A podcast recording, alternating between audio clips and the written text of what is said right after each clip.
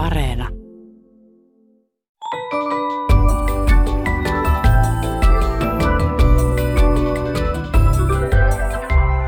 Hei, tämä on Aristoteleen kantapää, audiosyöte kielen ja todellisuuden väliseltä ei kenenkään maalta, ja minä olen Pasi Heikura.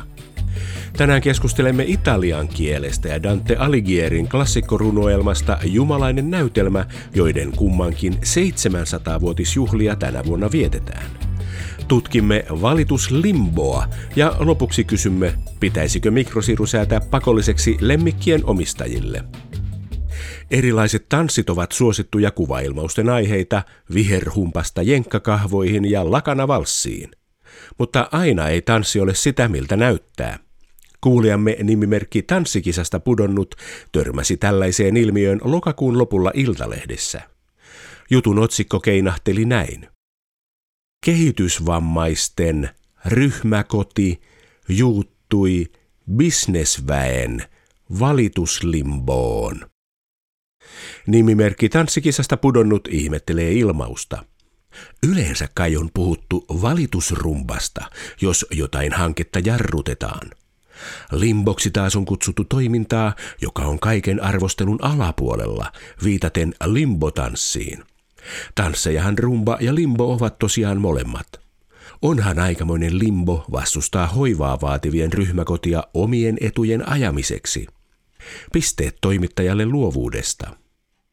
Yhdymme pisteisiin, mutta muistutamme nimimerkkiä siitä, että tämä limbo ei ole tanssi, vaan uskonnollinen välitila. Katolisen kirkon piti keskiajalla päättää, mihin kuoltuaan joutuvat kastamattomat lapset ja vanhurskaat, jotka kuolivat ennen kuin Jeesus teki taivaaseen astumisen mahdolliseksi. Ratkaisu oli epävarmuuden välitila, limbus, eli limbo. Ilmeisesti ilmaus on levinnyt meillekin englanninkielisistä teksteistä merkitsemään sitä, kun joutuu kiertämään kehää ilman ulospääsyä. Mutta melkoiseen hevonhumppaan on ryhmäkoti joutunut.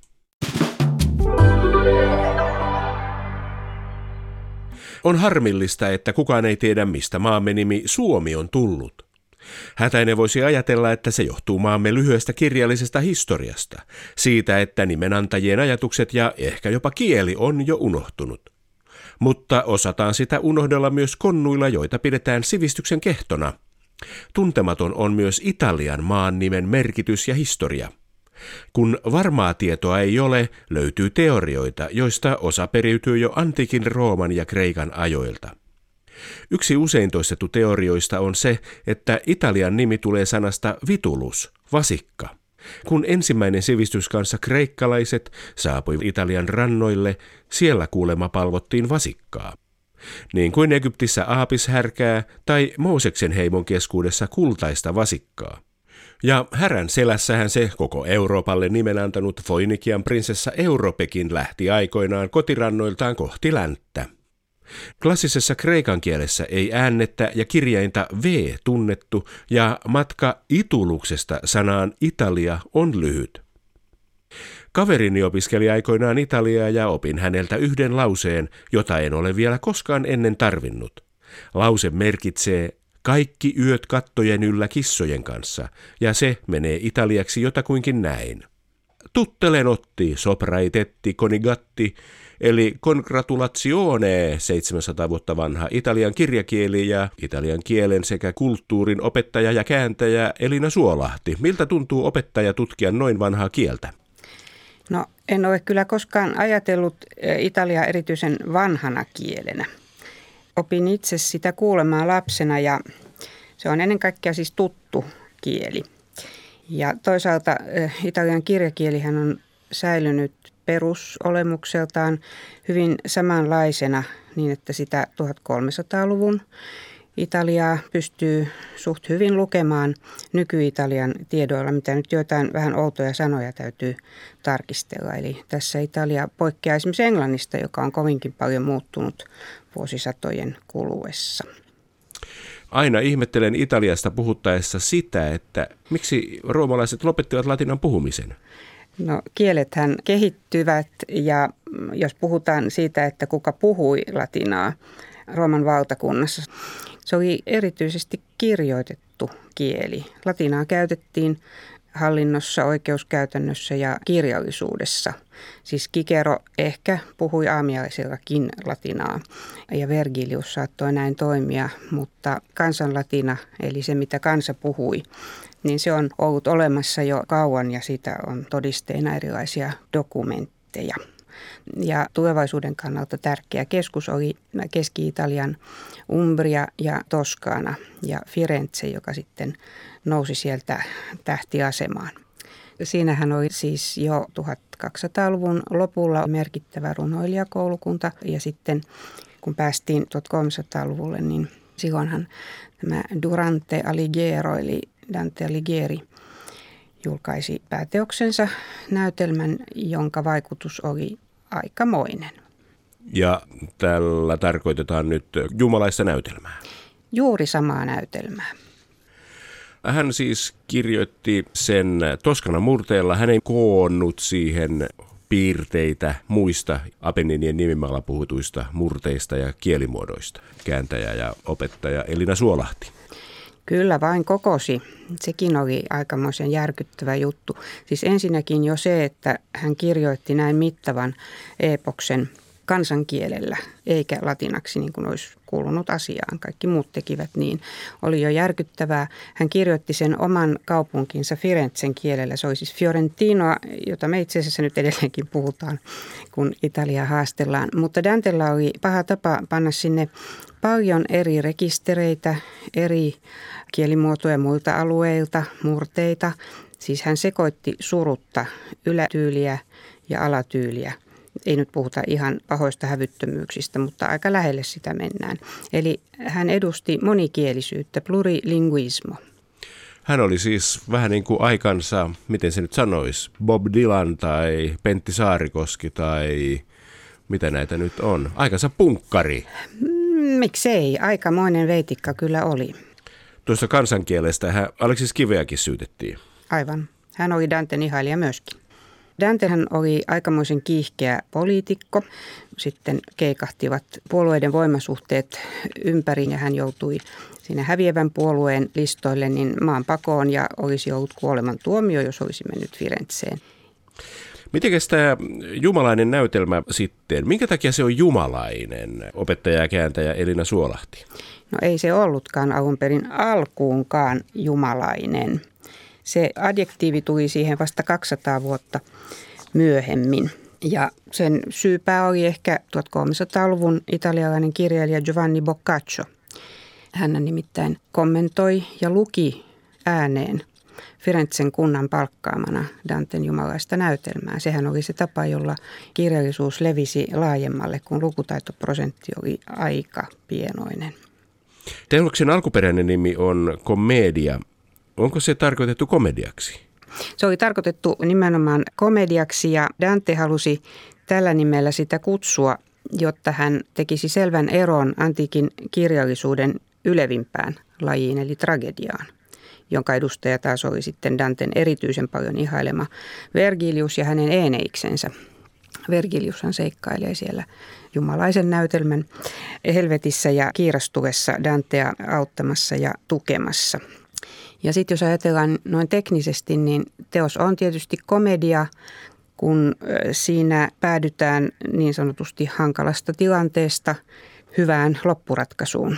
Päinvastoin kuin tragediassa käy, jossa tietystä tilanteesta mennään aina vain huonompaan suuntaan. Ahaa, sen takia se matka alkaa helvetistä ja sitten menee kiirastulen kautta paratiisiin. Juuri näin. Erityisen tärkeä se komedia, laji tai tyyli, oli siis nimenomaan tälle italian kielelle, koska komediathan nähtiin, että ne oli kirjoitettu vaatimattomaan tyyliin, niissä puhuttiin vähän miten sattui. Ja Dante on itse todennut kirjeissään, että hän halusi komedian viittaavan sellaiseen ilmaisuun, joka muistuttaa huolimatonta ja korutonta kansankieltä, sellaista, jota naisetkin puhuvat. Oo. Tämä oli minusta aika hyvä juttu. Jännittävää. Kun lukee suomennosta, niin siitä ei yhtään välity tämmöinen huolimattomuus. Siinä on kaikkea muuta. Siinä on juhlallisuutta ja pompöösiutta ihan eri tavalla kuin mitä tuo siteeraus osoittaa. Varmaan nykynäkökulmasta näin on, mutta jos 1200- ja 1300-luvun muita epoksia lukee, niin niissä sitten on ihan toinen meno ja se pompöösius on aika paljon suurempi. Elina Vaaran suomennosta hiukan arvosteltiin sen ilmestyttyä sanomalla, että siinä oli tämmöistä niin kuin kansanomaista kielenkäyttöä. Ja tämähän olisi tuottanut suurta iloa Dantelle. Se on hieno, miten Dante jaottelee tämän helvetin eri asteet. Ensimmäisessä piirissä synnit on lieviä ja ne pahenee syvemmälle mentäessä. Niitä piirejä on kaiken kaikkiaan yhdeksän. Ensimmäisessä ovat ne, jotka elivät ennen Jeesusta. He eivät tietenkään pääse taivaaseen, vaan he kärsivät ikuisesta Jumalan rakkauden kaipuusta siellä. Toisessa piirissä ovat intohimosyntiset, jotka kärsivät hirmumyrskyn riepoteltavina. Kolmannessa piirissä on vähän pahempaa jo, siellä ovat ahmatit, ylensyöjät, makavat mudassa ja ulvovat kuin koirat. Neljännessä piirissä saiturit ja tuhlajat törmäilevät toisinsa ja vyöryttävät toisessa päälleen suuria taakkoja. Viidennessä piirissä ovat vihaiset ja kaunaiset. Tappelevat keskenään sumuisella styks suolla ja mumisevat kaunaansa suon pohjassa niin, että kuplat nousevat pintaan. Kuudennessa piirissä makavat kerettiläiset tulisissa haudoissa. Seitsemännessä piirissä erilaiset väkivallantekijät uivat kiehuvassa verijoessa, joutuvat harpyjoiden repimiksi tai kärsivät tulisateessa kuivalla hiekkakentällä. Kahdeksannessa piirissä ovat vilpilliset. Dantella on jopa kymmenen eri vilpin lajia ja niiden tekijöitä demonit ruoskivat. He uivat ulosteessa, joka on valunut heidän suustaan – Heidät on haudattu päälillä kuoppaan ja sitten käärmeetkin hyökkäilee. Ja yhdeksännessä ja viimeisessä piirissä kärsivät petturit ja sukumurhaajat neljässä luokassa. Ja nyt ei ole mukana tuulta, vaan jäätä. Vieraansa pettäneillä muun muassa kyyneleet jäätyvät silmiin. Tämä on tosi tarkkaan kuvattua väkivaltaa täällä teoksessa. Oliko tämä normaalia noihin aikoihin vai oliko se poikkeavaa kääntäjä ja opettaja Elina Suolahti? Joo. No mä en ole itse koskaan keskittynyt niin näihin näytelmän väkivalta-osioihin, mutta olen ymmärtänyt, että ne kyllä kiinnostavat ihmisiä. Että olen ensimmäinen, joka niistä puhuu ja, ja mainitsee ja, ja vielä kyseleekin. No oletan kuitenkin, että näitä hyytäviä kertomuksia riitti. Niitähän oli toki jo antiikin mytologian puolella ja, ja sitten varmaan kirkon tarinoissa, joita kerrottiin uskovaisten pelottelemiseksi. Se, mikä minusta on kiinnostavaa, on Danten hierarkia näissä synneissä. Ensinnäkin se, että vieraanvaraisuus oli niin pyhä, että sen rikkominen syöksi sinne alimpaan syöveriin Brutuksen ja Juudas Iskariotin seuraan. Muuten Dantea sapettivat kaikkein eniten vilppi, petos ja sitten erilainen ahneus, rahan ja vallan ahneus niitä suomitaan, kun mainitsit noita väkivallan muotoja, mutta kyllä myöskin sanallisesti Dante oli siinä erityisen taitava. Hän oli sanataiteilija niin sanotusti. Mutta sitten muihin synteihin, jopa murhiin, hän suhtautui jopa lempeämmin ja erityisesti myötätuntoa saivat nämä rakkauden syntien vuoksi tradotukseen tuomitut joista varmaan hienoin esimerkki on toisen piirin viidennen laulun Paulon ja Francescan traaginen tarina. Kun Francesca kertoo heidän tarinansa, niin Dante järkyttyy niin, että hän pyörtyy. Huhhuh. Jos ajattelee tätä kirjaa, niin siinä on se väkivallalla herkuttelu. Voidaan nähdä kauhuelokuvien tai kauhujuttujen yhtenä muotona, joka on varmaan kiinnostanut ihmisiä. Ja sitten toinen juttu, mikä kiinnostaa ihmisiä, on, että keitä Dante sijoittaa tänne eri piireihin. Siellä on tämmöisiä kuuluisia rakastavaisia ja sitten siellä on oikeita italialaisia aikansa merkkihenkilöitä, kuuluisia rikostapauksia, kuuluisia puoluejohtajia, paaveja, ruhtinaita ja sitten antiikin tarinoista ja kirjallisuudesta. Odysseus on siellä aika pahassa paikassa, koska hän petti trojalaiset puuhevosella ymmärrän hyvin, että tämä on viehättänyt ihmisiä, että tirkistellään, että millaisia rangaistuksia tämmöiset kuuluisuudet joutuvat kärsimään. Sehän on kuin suoraa Seiska-lehdestä. Onko se toiminut tällä tavalla? Opettaja ja kääntäjä Elina Suolahti. No kyllä se varmaan toimi siinä määrin, kuin ne henkilöt, joita siellä käsitellään kovin ottein, olivat hengissä. niin eivät varmaan mielellään muistele, että mitä kaikkea Dante oli heistä kirjoittanut. Kyllä Dante osasi panna paavit sun muut, Bonifacius kahdeksas, joka oli paha paavi, niin, niin kyllä hän sai kuulla kunniansa siinä, missä muutkin. Tuliko jumalaisesta näytelmästä menestys heti ilmestymisensä jälkeen? Tavallaan kyllä Dante oli merkittävä henkilö silloin kuollessaan 1321 ja käsikirjoitukset olivat jo lähteneet leviämään ennen hänen kuolemaansa. Hän sai sen viimeisen osan valmiiksi vain vähän ennen kuin kuoli. Mutta tarina ei jatkunut ihan niin ruusuisena siitä eteenpäin. 1300-luvun jälkeen, silloinhan alkoi humanismi, ja latina nousi jälleen uudestaan ihanteeksi. Latinankielistä runouttakin kirjoitettiin muun muassa Francesco Petrarca. Ja hän veti tavallaan pidemmän korren. Hänen tuotantonsa ei jättänyt Dantea varjoon, mutta tuntui siltä, että se olisi jollain tavoin tärkeämpää säilytettävää. Mutta sitten 1500-luvulla niin Pietro Bembo kirjoitti italian kieliopin, joka on hyvin mielenkiintoinen, koska se on dialogi, jossa keskustelijat toisilleen heittelevät, että tällaisia kivoja adjektiiveja on ja niin edelleen. Ja siinä on hyvin paljon esimerkkejä Danten näytelmästä ja se oli sitten sellainen arvovaltainen teos, jonka kautta vähitellen Danten suosio taas kiipesi ylöspäin. Tuliko silloin vasta esiin tämä, että italian kirjekieli, italian kieli perustetaan Danten teoksissa käytetylle kielimuodolle? No silloin se täsmennettiin koska toskanalaisiahan ne kaikki muutkin olivat. Petrarka siis tällaisen keskeislyriikan luojana ja Dante sitten eeppisen kirjallisuuden ja Boccaccio prosan osalta. Heidät kolme nostettiin esimerkkeiksi ja kaikki olivat sieltä Firenzestä eli Fiorentinoa, Fiorentinoa, Fiorentinoa. Okei. Mikä Firenzestä tekee tämmöisen paikan? Oliko se rikkaampaa seutua kuin vaikka Rooman seutu, joka on nykyäänkin pääkaupunki ja aikoinaan Rooman vallan keskus? No vedit oikeasta narusta. Tuo talous oli tärkeä tekijä. Ensinnäkin Roomassa oli Paavin istuin ja siellä oli vallan omat kuviot. Toskanan tilanne oli eri. Siellä oli vaurasta keskiluokkaa, kauppiaita. Kauppiassukuja, siis alkaen jo 1100-1200-luvulta, jotka vähitellen saavutettuaan tietyn vaurauden, niin halusivat jotenkin pröystellä kulttuurilla. Siitä tuli hieno koriste heidän elämäntarinaansa ja näin ollen tuettiin kirjallisuutta. Missä vaiheessa italian kielioppia ja yhtenäiskieltä ruvettiin opettamaan kaikille italialaisille? Kääntäjä ja opettaja Elina Suolahti. No vähän yli 300 vuotta myöhemmin. 1500, 1600, 1700-luvulla hyvin pieni osa kansasta oli lukutaitoista. Kun Italia oli yhdistynyt kaikilla osillaan 1870, niin silloin luotiin lakeja, joissa säädettiin yleinen oppivelvollisuus. Siis koulunkäynti oli ilmaista. Se oli aika tärkeä seikka. Samoihin aikoihin kuin Suomessa säädettiin kansakoululaki.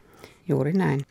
Silloin Italia oli vielä monien murrealueiden maa. Siellä ei ymmärtänyt 200 kilometrin etäisyydellä olevat kylät, niiden asukkaat toistensa puhetta. Koulutus vähitellen sitten auttoi siihen, mutta se yleis-Italia, niin se koettiin ikään kuin vieraaksi kieleksi monilla alueilla. Onko tilanne yhä samanlainen? Ovatko nämä paikallismurteet yhä voimissaan ja vahvoja?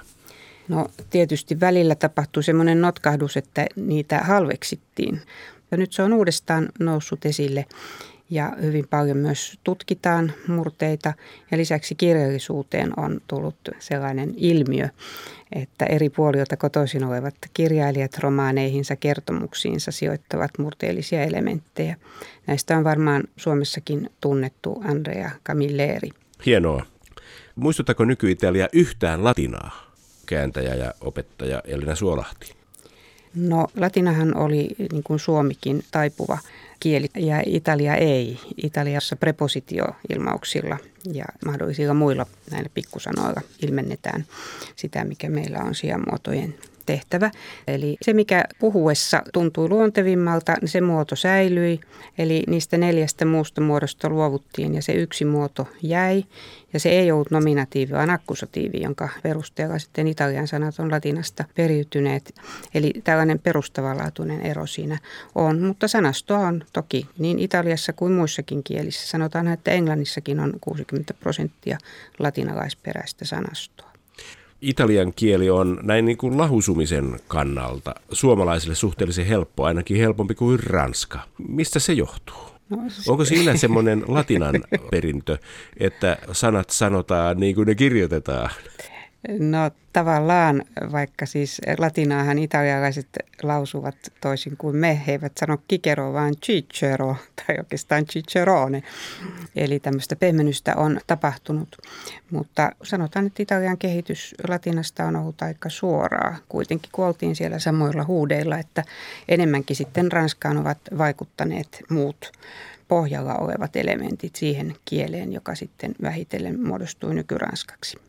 Mitenkäs tämä ranska ja espanja, ne ovat Italian sukulaisia näin niin kuin romaanisina kielinä.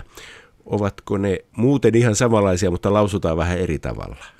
Kyllä niissä toki on muitakin eroja, mutta perusrakenne, esimerkiksi jos ajatellaan verbien taivutuksia, niin kyllä perusrakenne on aika sama. Siis nämä iberoromaaniset kielet, joihin kuuluu myöskin Portugali Espanjan ohella, niin ne olivat vähän etäämpänä keskuspaikasta ja arvellaan, että siksi niissä, varsinkin Portugalissa, on säilynyt muutamia latinan kieliopin hienouksia verbiopista, joita muissa latinan tytärkielissä ei enää ole. No mikäs nyky-italialaisten suhde kielen juuriin on nykyään? Lukevatko kaikki innolla Dante Alighierin jumalaista näytelmää? Luetaanko sitä kouluissa? Kouluissa toki se kuuluu ehdottomasti oppimäärään mahdollisesti kahteenkin otteeseen. Peruskoulussa ensin ja sitten lukiossa ne, jotka lukioon jatkavat. Siitä ollaan ylpeitä ja sehän nostettiin silloin 1800-luvun lopussa tällaiseksi kulttuurilähettilääksi ja sen takia perustettiin Dante Alighieri seura ensin Italiaan ja vähitellen sitten kaikkialle maailmaan. Eli nimenomaan valittiin Dante ilmentämään sitä korkeinta, mutta myös laaja-alaisinta italialaista kulttuuria.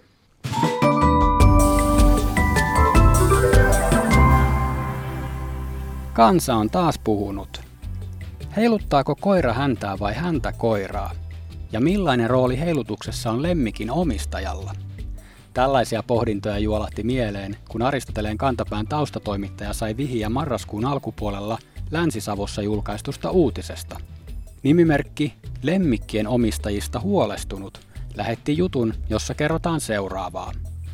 Koirien ja kissojen tunnistusmerkintä, eli mikrosirutus ja rekisteröinti, on tulossa lähivuosina pakolliseksi kaikille niiden omistajille. Mikäli siru tosiaan laitettaisiin lemmikin omistajille, se saattaisi vähentää ihmisten innokkuutta lemmikin hankintaan. Siitäkin huolimatta, että siruttaminen on kivuton toimenpide.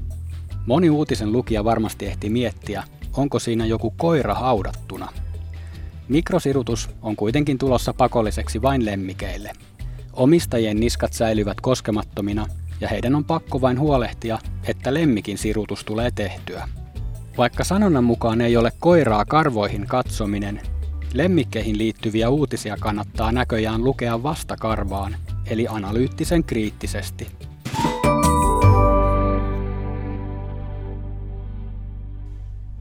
Tässä kaikki tänään. Jos silmäsi sattuu tai korvasi särähtää jokin lause tai sana, ilmoita asiasta Aristoteleen kantapäälle sähköpostiosoitteeseen aristoteles.yle.fi tai lähetä viesti ohjelman Facebook-sivun kautta.